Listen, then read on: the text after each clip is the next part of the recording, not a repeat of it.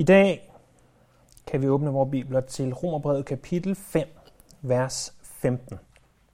Romerbrevet kapitel 5, vers 15. Vi læser fra vers 12.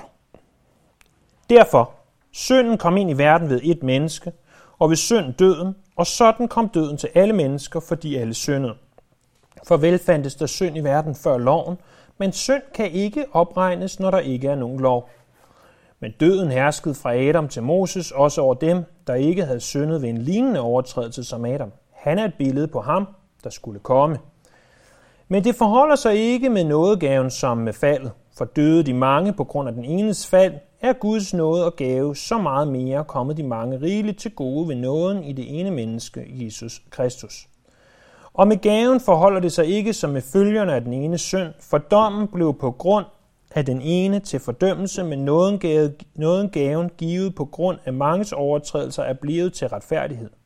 Har døden på grund af den enes fald hersket ved denne ene, så skal endnu mere de, der får retfærdighedens overvældende nåde og gave, få herredømme og liv ved en eneste, Jesus Kristus.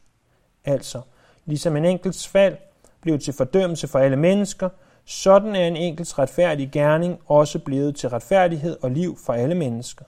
For ligesom de mange blev syndere ved den ene menneskes ulydighed, sådan skal de mange også blive retfærdige ved ens enestes lydighed. Sidste gang vi var samlet om Romerbrevet, begyndte vi at se på vers 12-14. Vers 12 indleder et nyt delafsnit i Paulus' øh, beskrivelse af frelsen. Vi skal huske, at Romerbrevet handler om, at evangeliet er Guds frelse. Evangeliet er Guds kraft til frelse for enhver, som tror for jøden først og også for græker. For i det åbenbares Guds retfærdighed. I evangeliet åbenbares det, hvordan Gud kan gøre os, eller snarere erklære os retfærdige. Og vi har øh, mere eller mindre det sidste halvandet år talt om, hvad retfærdiggørelse er. Men sidste gang, da vi så påbegyndte det her nye afsnit, øh, eller delafsnit vil jeg snarere sige, der begyndte vi at se på, hvordan Adam og Kristus, eller Jesus, øh, der er forskellige kontraster imellem dem.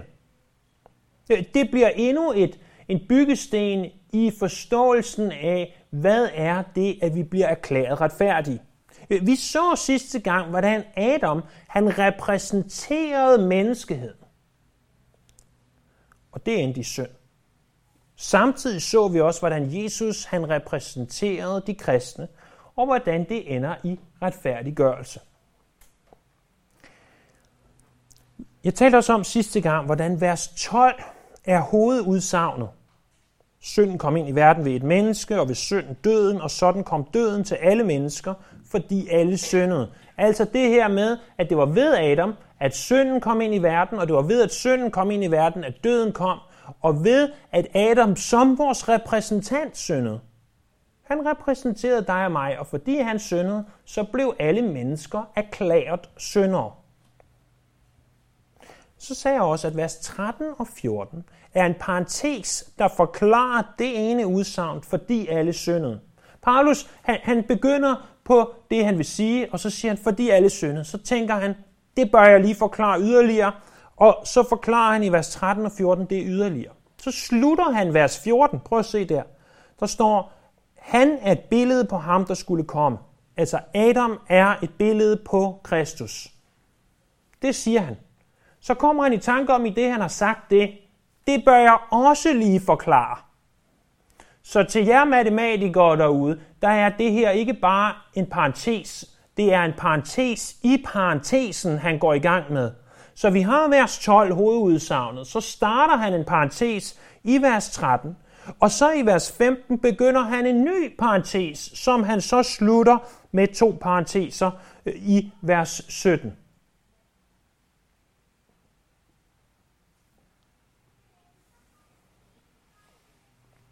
Han siger, at Adam er et billede på Kristus, og det vil han gerne forklare, fordi det kan misforstås. Hvad betyder det, at han er et billede? Jo, ordet billede er på græsk typos. Det er der, at vi får ord som for eksempel prototype eller ordet skrifttype. Det kunne også bruges som et billede, øh, det billede, som, som man tog af kejseren og hamrede eller prægede ned i en mønt. Det var en typos. Men det kunne også bruges som de billeder, der senere skulle komme. Altså, hvordan Adam kan være et billede på Kristus. Når vi taler om Adam som et billede på Kristus, så taler vi ikke om et billede, der er en til en. Vi ser ikke på lighederne så meget, som vi ser på kontrasterne. Det er nemlig kontrasterne, der er de vigtige. Øh, det, det er næsten som, som hvis du har øh, de her opgaver øh, for børn og voksne, øh, eller på Facebook, eller hvor du vil have dem. Find fem fejl. Det er bare her, der er fejlene eller forskellene så åbenlyse, at de er meget, meget nemme at se. Der er, så at sige, kun én rigtig lighed. Den ligheden er, at begge var repræsentanter. Jesus repræsentant for de kristne, Adam repræsentant for alle mennesker.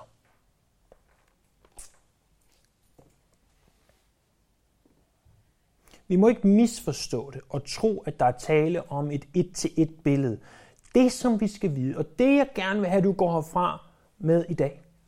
Hvis der er én ting, du må huske, så er det, at Jesus er så meget mere. Jesus er så meget mere. Adam var det første menneske, men Jesus er så meget mere. Når jeg siger, at der er kontraster i vers 15-17, så ser jeg umiddelbart tre kontraster. Den første af de tre kontraster er faldet i kontrast til nådegaven. Der stod i vers 15, men det forholder sig ikke med nådegaven som med fald. Så, så har, her har vi udsagnet. For døde de mange på grund af den enes fald, er Guds nåde og gave så meget mere kommet de mange rigeligt til gode ved nåden i det ene menneske, Jesus Kristus. Så vi har altså på den ene side faldet, og når vi siger faldet, så mener vi syndefaldet. Det er den historiske begivenhed. Jeg vil gerne understrege, at det er en historisk begivenhed, som vi læser om i 1. Mosebog kapitel 3. Den begivenhed resulterede i, at de mange døde. Ordet mange kræver en forklaring. For du vil møde det her ord mange, mange gange i det her afsnit. Her, der betyder mange alle. I vers 12 er det allerede gjort klart, at synden kom til alle mennesker. Og, og du bør blot gå en tur på kirkegården og, og konstatere, at ikke bare mange dør, men alle dør. Så det er altså ikke et numerisk ord. Det er altså ikke et ord, der taler i procent, at når der står mange dør, så er det kun 98 procent, der dør, eller 87 procent, eller 55 procent, nej 100 procent dør. Og så ved jeg godt, at nogle af jer øh, vil sidde og sige, at der var to, der ikke døde. Ja, ja, men de er undtagelserne, der bekræfter reglen.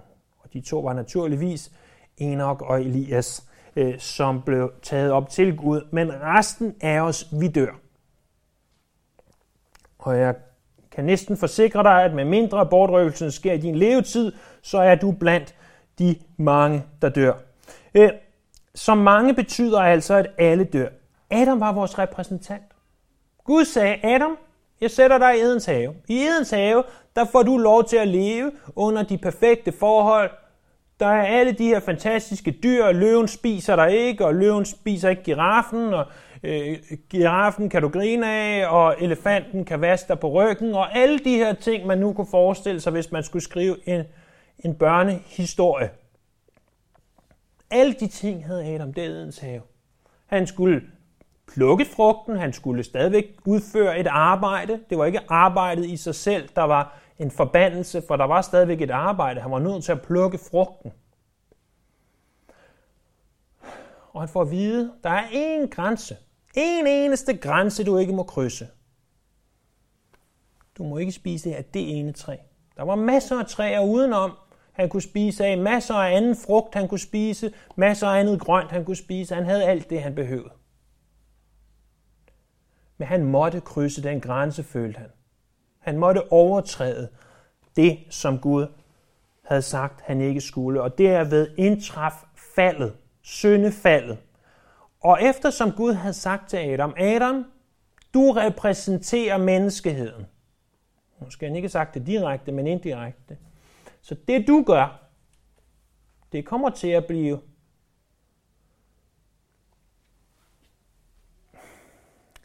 det kommer til at blive det, som alle afhænger af. Det kommer til at gøre sig gældende for alle andre. Han repræsenterer os. Og så råber du, det er uretfærdigt. Ja. Men hvad er os gør det her? I mindre målstok. Repræsenterer du ikke din familie?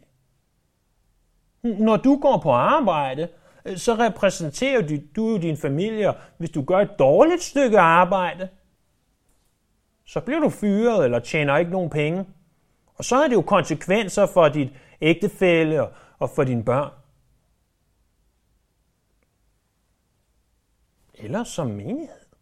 Hvis du, hvis du slår ting op på Facebook, eller hvis du siger ting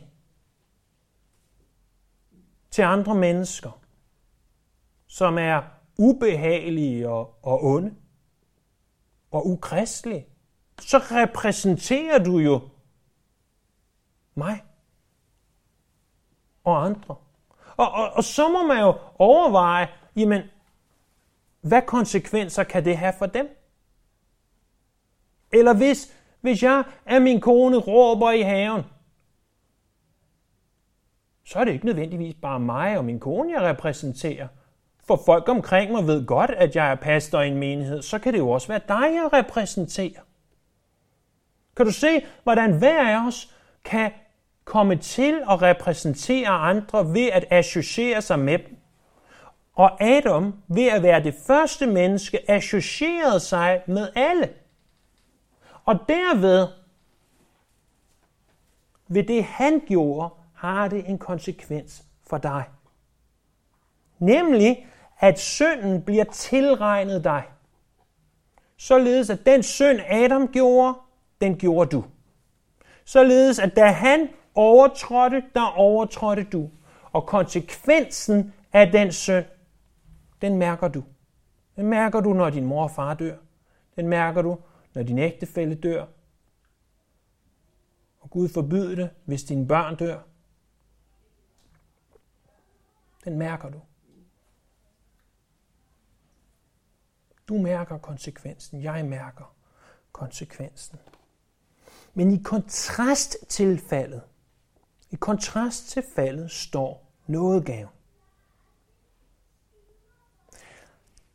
Når vi læser ordet nådegave, så er det faktisk en ganske, ganske god oversættelse af det øh, græske ord, der, der bruges. Men det må ikke misforstås.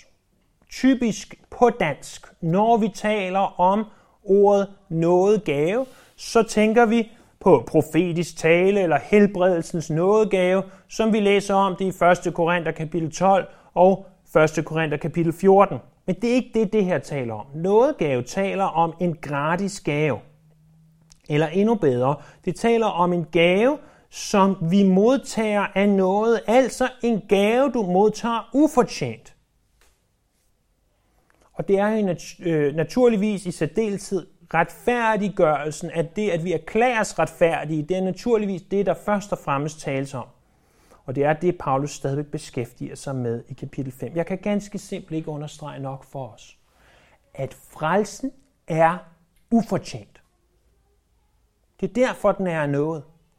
Du har ikke gjort noget som helst for at gøre dig fortjent til frelsen. Det er ikke fordi, du har gjort noget. Det er ikke fordi, du har sagt noget, at du bliver frelst. For så ville frelsen ikke være af noget. Hvis du blev frelst på grund af dine gerninger, så vil frelsen ikke være noget, så vil den være gerninger. Og jeg vil gerne lægge et lag ovenpå. Hvis du blev frelst på grund af din tro, så vil frelsen stadigvæk være ved gerninger. Men du frelses ikke på grund af din tro. Du frelses af noget. Du modtager det i tro. Det er noget ganske, ganske andet. Øh, vi, vi kender det jo sådan i, i mindre målestok alle sammen. At indimellem så modtager vi en gave, og, og vi tager gaven, vi pakker den op og siger, tusind tak, den vil jeg gerne have. Men bare fordi du pakker den op, bare fordi du siger tak, så betyder det jo ikke, at det er grunden til, du får gaven. Du får gaven, fordi en eller anden venlig sjæl har villet, at du skulle have den gave. Så, så hvis jeg tog en gave nu og gav til dig, og sagde, her er en gave, så er det jo fordi, at, at jeg har gået ud og, og købt den gave. Jeg har temmelig sikkert ikke pakket den ind, det har jeg fået nogle andre til, og så giver jeg den til dig. Og så siger jeg, værsgo, her er en gave. Det eneste, du kan gøre, er at sige tak, pakke den op og tage den med hjem. Sådan er frelsen også. Det er ikke, fordi du fortjener det. Det er ikke, fordi du har gjort et eller andet specielt. Det er ikke, fordi du har gået frem en eller anden gang og sagt, nu vil jeg frelses. Nu bestemmer jeg, at jeg vil frelses. Nej, du modtager det. Du modtager det i tro. Men det er ikke fordi, du gjorde det. Gud frelser dig, fordi han frelser dig. Du kan sige tak og modtage det, men det er også det, du kan. Men så kommer her, at der står, at fordi øh, for døde de mange på grund af det enes fald, er Guds nåde og gave så meget mere kommet de mange rigeligt til gode ved nåden i det ene menneske, Jesus Kristus. Her møder vi igen ordet mange, og det er jo ganske forvirrende. Jeg sagde, at vi vil møde ordet mange, mange gange. Ikke? Jeg tænker på det sådan her. Øh, hvis, hvis du forestiller dig, at her i Hillerød, der har vi en borgmester, der repræsenterer os. Og den borgmester, hun eller han, jeg kan ikke huske, om det er en hun eller han, lige for tiden, de skifter det ud konstant, øh, repræsenterer os som Hillerød borger. Borgmesteren varetager ikke interesser i København, i Frederikssund, i Helsinge. Borgmesteren varetager interesser i Hillerød. Så for os, der bor i Hillerød, der varetager borgmesteren vores interesser, de manges interesse, der er i Hillerød. Men samtidig har vi også en statsminister. Og, og hun varetager interesser for alle i landet. Så det er de mange. Hun varetager interesser for de mange i hele landet. Hvorimod at borgmesteren varetager interesser alene, fordi der bor i Hillerød. Og sådan er det også her. Adam han er som statsministeren, der varetager interesser for alle. Svært gjorde han det ikke så godt. Jesus er som borgmesteren, der varetager interesser for en mindre gruppe, nemlig de, som er kristne. De, som er kristne. Og det er dem, som nådegaven er kommet rigeligt til gode. Det er dem, som er inkluderet i det her. Og så prøv at se, der står der, at det er kommet de mange rigeligt til gode. Nu ved jeg, at jeg næsten alle sammen, der er til stede her i dag, ved langt mere end mig om at plante og så. Så derfor bliver det her en ganske farlig illustration. Jeg vil gerne korrigere mig bagefter, hvis, hvis jeg siger noget forkert. Men som jeg forstår det, så kan man tage, hvis man så lyster, et frø og proppe i jorden og gøre alt muligt ved det og passe og pleje det næsten som om det var en baby. Og, og hvis man ellers gør det rigtigt, så kommer der efter noget tid en tomatplante op. Og det lille bitte frø, hvis man ellers har gjort det, man skulle, giver en tomatplante, og hvis man passer den rigtigt og gør alt muligt rigtigt med den og har alle de rigtige forhold, så kommer der på et eller andet tidspunkt tomater på den. Og det, det er mig et under, at du kan tage noget så småt og proppe i jorden, give det vand og varme og alle de ting, du nu skal, og klippe det og alt muligt. Men at fra så lille et frø, kan du få mange, mange tomater.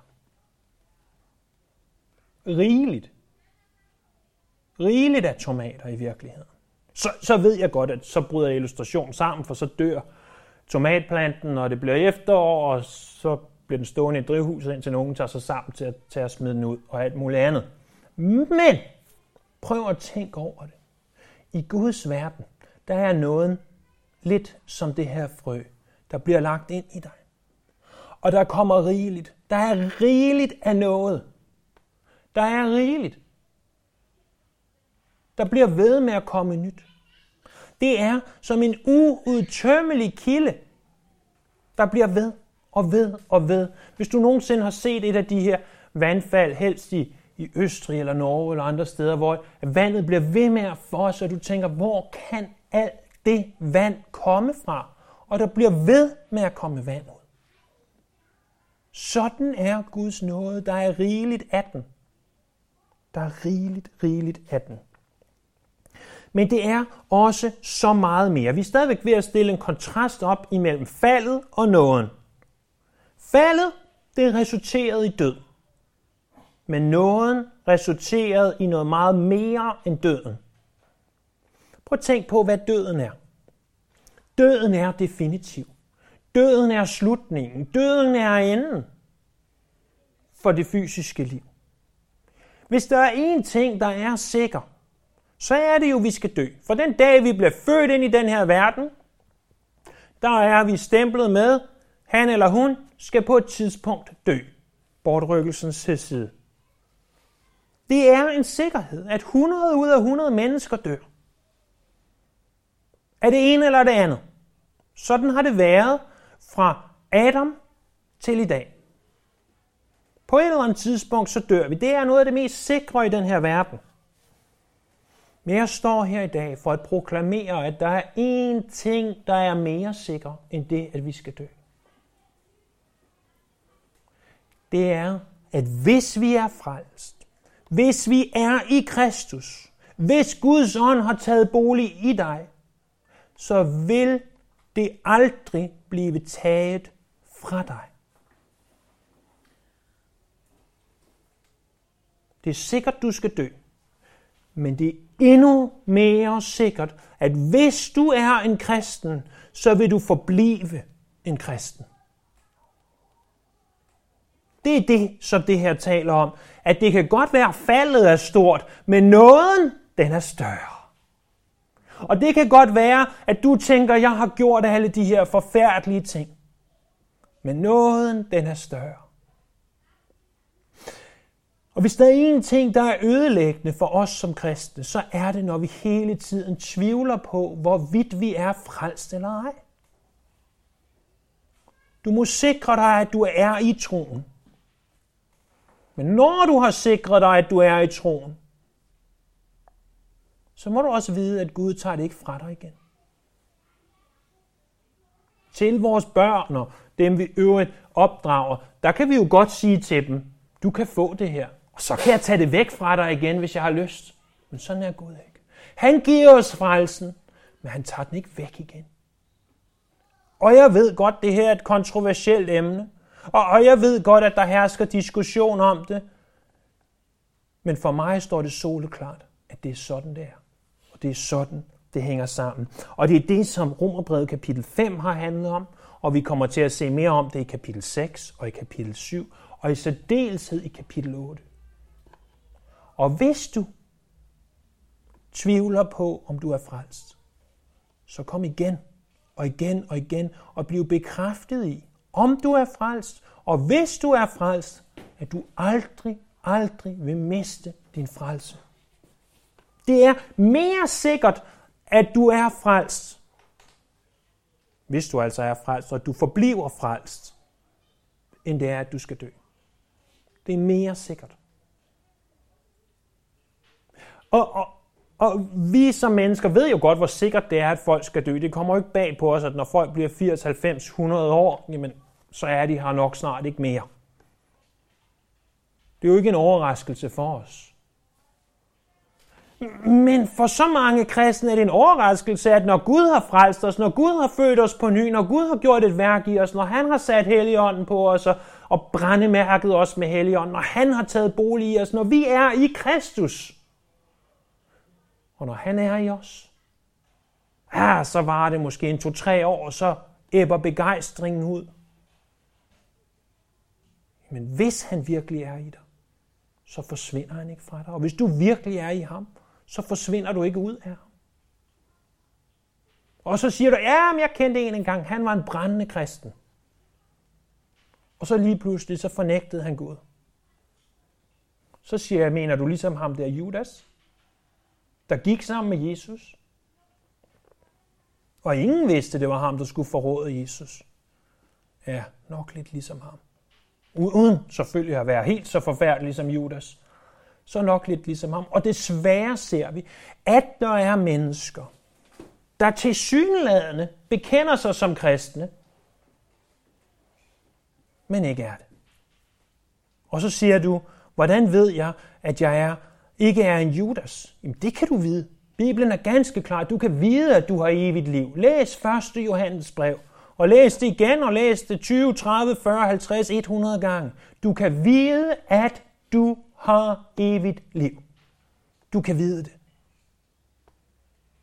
Og når du ved det, når du har sikret det, når du ser dig selv i spejlet og siger, jeg er ikke en hyggelig, jeg ved, at jeg har evigt liv, så behøver du aldrig tvivle på det igen, uanset hvad du gør og siger og tænker. Så meget mere, så meget mere fantastisk er nåden, at selvom døden er sikker, så er frelsen endnu mere sikker.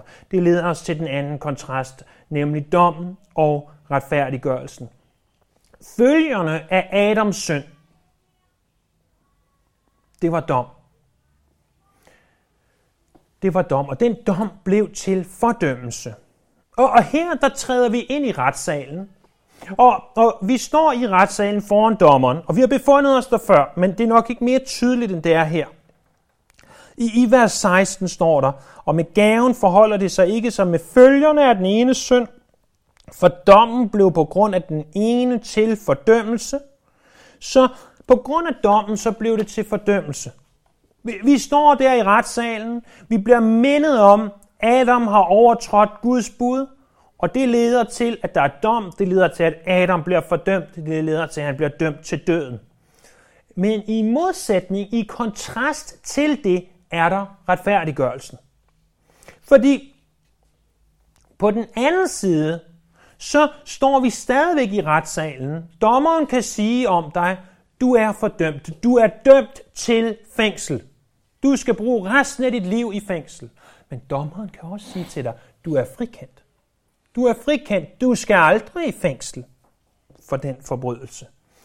Det minder os om, at retfærdiggørelse er et retsord et retsord. Lad os repetere, hvad det betyder. Du befinder dig i en retssal, og dommeren siger noget i retning af, 10 kendes for ret, og 10 er ikke 10 personer, men THI, 10, de kendes for ret, I, du kendes for ret. Og når han siger det, og siger en dom, så står den dom i hvert fald relativt fast i det danske retssystem. Der skal meget, meget, meget til, som jeg forstår det, til at omstøde en dom. Og du kan modtage dommen, du er skyldig, du kan også modtage dommen, du er uskyldig. I bibelsk forstand, der kan du modtage dommen, du er skyldig. Det er den dom, vi alle modtog sammen med Adam. Ti kendes for ret, du erklæres skyldig. Men du kan også modtage dommen, ti kendes for ret, du erklæres retfærdig. Og det minder os om, at hvad dommeren siger, er det sådan set fuldstændig underordnet, hvad du hele dit liv har gjort. Om du har levet det mest perfekte øh, liv og aldrig gjort noget som helst forkert, hvis dommeren erklærer dig skyldig, så skal du i fængsel. Men hvis dommeren erklærer dig retfærdig,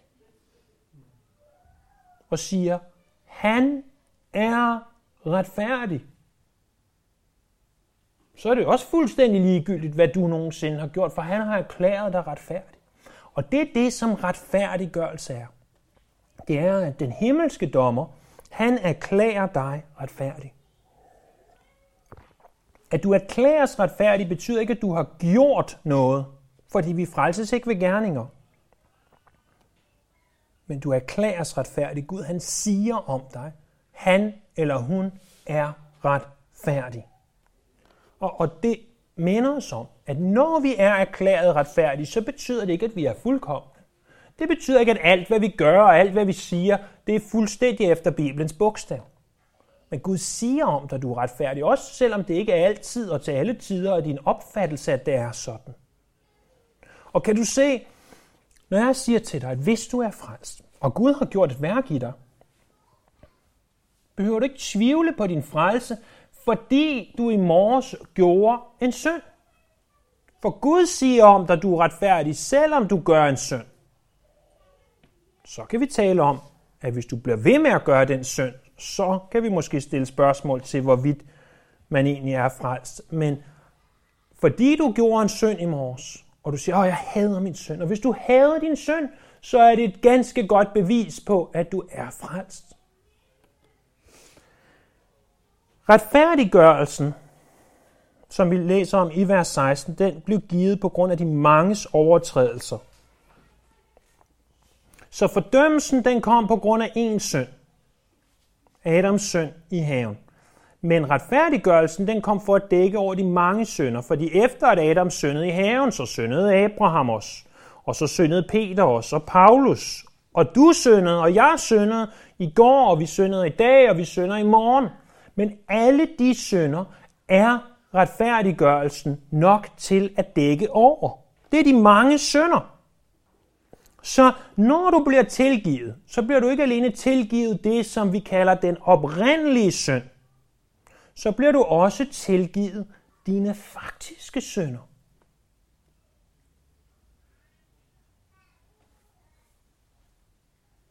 Når du ikke talte pænt til din ægtefælle, når du ikke talte pænt til din næste,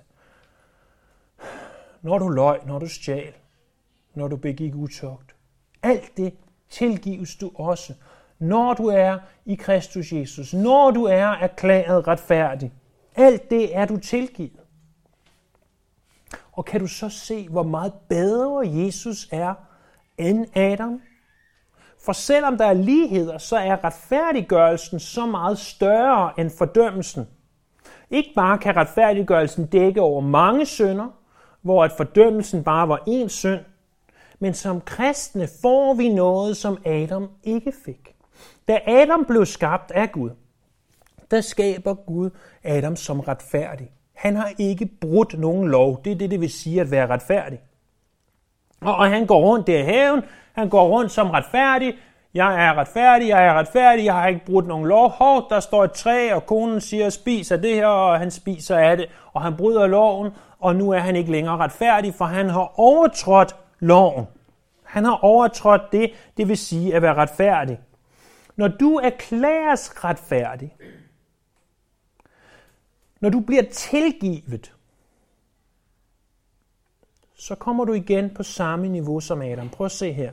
Hvis Adam var her som retfærdig, og du er røget herned, og du er som sønder, her var Adam, da han blev skabt, så bliver du tilgivet, og det sætter dig på samme niveau som Adam. Du er retfærdig, du er øh, tilgivet, du regnes ikke længere som om, at du har overtrådt loven. Dejligt. Men vi får mere end Adam. Adam er stadig her. Vi får mere end Adam. Vi kommer herop. Vi får noget, som Adam ikke havde. Vi får tilregnet Jesu Kristi retfærdighed. Det havde Adam ikke. Adam var retfærdig i sig selv, for han havde ikke overtrådt loven. Du ikke bare bliver nulstillet, du får plus. Vi kan illustrere det sådan her, og Bibelen gør rent faktisk det, at du får ikke bare taget dine gamle beskidte klæder væk, dine snavsede klæder, du får tildelt nye, rene, hvide, smukke klæder, som du kan tage på. Så når Gud ser på dig, så ser han dig ikke bare som tilgivet. Når han ser på dig, så ser han på dig som tilregnet Jesu Kristi retfærdighed. Så at når han ser dig, så ser han ikke bare en, der ikke har gjort noget forkert, så ser han dig. Og han ser mig, som om vi har gjort alt det gode, som Jesus gjorde. Og det forstår jeg altså ikke. For det føler jeg ikke. Jeg ved ikke, om du føler det. Når jeg læser om Jesus, og, og, og den smule, jeg kender ham, så, så tænker jeg ikke, at, at jeg har gjort alt det gode, som Jesus gjorde.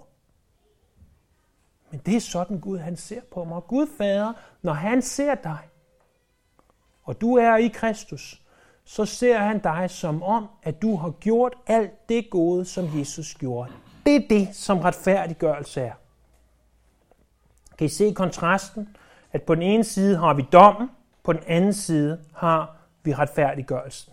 Det leder os til den sidste og tredje kontrast, nemlig døden i kontrast til livet. Prøv at se i vers 17. Har døden på grund af den enes fald hersket ved denne ene, så skal endnu mere de, der får retfærdighedens overvældende nåde og gave, få herredømme og liv ved en eneste, Jesus Kristus. Så den sidste af de tre kontraster er døden. Konsekvensen af Adams synd var død. Han repræsenterer os, og ved synden kom døden ind i verden. Syndens løn er død. Det du får ud af synd er død. Døden det er så definitivt. Efter døden så er der ikke flere chancer. Men for den kristne er døden ikke i sig selv noget tragisk. Kan I ikke huske, hvad Paulus han siger i det, han sidder i fængsel? Han siger, for mig, der er livet Kristus, men døden, det er vinding. For den, der ikke er kristen, er døden noget ganske tragisk. I kontrast til døden, der ser vi livet. Den kristne modtager øh, mere end døden som vinding. Den kristne modtager livet. Prøv at lade mig forklare ganske kort. Hvis det er sandt, som Bibelen erklærer, at vi er døde i vores overtrædelser og synder, og at vi bliver gjort levende i det, at Gud han føder os på ny ved sin ånd. Vi bliver genfødt, som vi læser om det blandt andet i Johannes kapitel 3. Og så modtager vi et åndeligt liv, og så kan vi se klart. Så ser vi pludselig alting i lyset af Gud. Vi ser alting i lyset af Gud igennem den linse, som hedder Jesus. Jeg kan illustrere det her øh, relativt godt for jer. Som sagt indledningsvis, var vi sidste lørdag til bryllup. Og her var der i kirken en kvinde, som synger sangen You Raise Me Up. Og, og jeg kunne naturligvis ikke andet end at tænke, jamen det taler om Gud. Selvfølgelig taler det om Gud. Han er den eneste, der kan gøre det her for os. Og så vidt jeg er orienteret, selvom det, øh, Google havde svært ved at fortælle mig det, er det da også en kristen sang skrevet af kristne om Gud. Men det er sådan set sagen underordnet i, i den her sammenligning. Min linse, din linse er, at når vi tænker på noget, så tænker vi gennem linsen Jesus på Gud. Selvfølgelig gør vi det. Det er hele vores verdenssyn. Så senere på aftenen talte jeg med en, og så talte vi om det at være en kristen, og, og jeg prøvede at forklare ham, hvor stor forskellen var. Så sagde jeg til ham, hvad tænker du, at den sang talte om? Ja, jeg tænker om, at det var, hvordan min far han opdrog, øh, opdragede mig, og, og, øh, og så videre. Så prøv at høre, det illustrerer jo ganske godt forskellen på den, der er kristen, og på den, der ikke er kristen. Jeg ser alting ud fra et kristent synspunkt, eller jeg forsøger i hvert fald. Det er mit udgangspunkt. Mit udgangspunkt er Gud. Og det udgangspunkt skulle gerne gøre, at jeg elsker min hustru mere, at jeg elsker mine børn mere, at jeg er øh, en bedre arbejdsgiver eller arbejdstager, at jeg er en bedre borger i det her land, at jeg behandler andre mennesker bedre, fordi at Gud er mit udgangspunkt, og Bibelen siger, elsk Herren din Gud af hele dit hjerte, og din næste som dig selv. Så udgangspunktet er Gud, og det gør, at det forplanter sig ned i alt andet i mit liv. Jeg vil våge den påstand, at de, som ikke er i Kristus, de er en slags levende døde. Vi kunne kalde det på populært sprog en slags zombier. Ikke fordi at de går rundt som zombier, og mange af dem er sikkert bedre mennesker i sig selv, end du og jeg er, og mange af dem er klogere og, og ser mange ting klarere, end vi gør. Men der er en ting, de ikke gør. De ser ikke livet igennem den linse, som er Kristus, hvor ved at Gud er centrum for alting. Og så forstår de ikke livets egentlige mening. Og når livet sættes i kontrast til døden, så er det ikke bare det at dø fysisk og udånde, så er det selve livet. Paulus beskriver til korinterne, døden er opslugt og besejret. Død, hvor er din sejr? Død, hvor er din brød? I Adam, der døde vi, men i Jesus har vi fået så meget mere. Vi har fået livet tilbage. Vi har fået det åndelige liv. Vi kan igen have fællesskab med Gud. Vi har fået det fysiske liv, for vi har forstået, hvad livet her på jorden handler om. Og at vi kan glædes selv over de små ting som regnvejr, solskin og tomatplanter og alt muligt andet, hvad vi kan glæde os over. Men vi har også fået det evige liv, hvor vi altid skal være sammen med Herren. Livet er så meget mere i Kristus. Adam, han er et billede på han, som skulle komme, men det er et billede med kontraster, ikke et billede med ligheder. Det er kontrasterne, der er vigtige. Og vi gerne efterlade os den her morgen med det her. At det, som Jesus har gjort, i uendelig grad genopretter alt det, som Adam gjorde. Det nulstiller os ikke, det giver os mere. Og det kan opsummeres i de ord, så meget mere. Så skal der endnu mere være 17. Så skal der endnu mere de. Så meget mere. Og faktisk vil jeg gå så langt og sige, at de ord så meget mere opsummerer hele evangeliet, alle de gode nyheder, at det er så meget mere, at du i Jesus får så meget mere, end det, som Adams overtrædelse gjorde ved os alle. Du får så meget mere. Vi er mere end Adam. Vi har fået mere, end han fik. Lad os leve i den sandhed. Herre, jeg ved godt, at det er varmt udenfor. Jeg ved godt, at det her er svære ord at, at forstå. Men jeg ved også, at du ved din hånd vil undervise os her. Så hver af os forhåbentlig kan tage det her ene med os. At i dig har vi så meget mere, end hvad vi tabte i Adam. Og for det er vi der taknemmelige. Og vi beder om, at du vil genkalde de her sandheder til os, når vi har behov for dem, når vi frygter for vores frelse, når vi frygter, om vi er i dig. Jeg ved, at hvis vi er i dig, så er vi i dig. Herre, hjælp os. Hjælp os til at forstå det, så vi kan blive kristne, der lever i sejr. Så vi kan blive kristne, der er effektiv for dig. Så at når verden omkring os ser os, så siger de, hvad er forskellen? Hvorfor er hun så næstekærlig? Hvorfor er han så god? Og vi må kunne sige, det er ikke længere mig, der lever, men Kristus lever i mig. For det priser vi dig her. Lad den sandhed stå klart for os. Vi lover dit navn. Amen.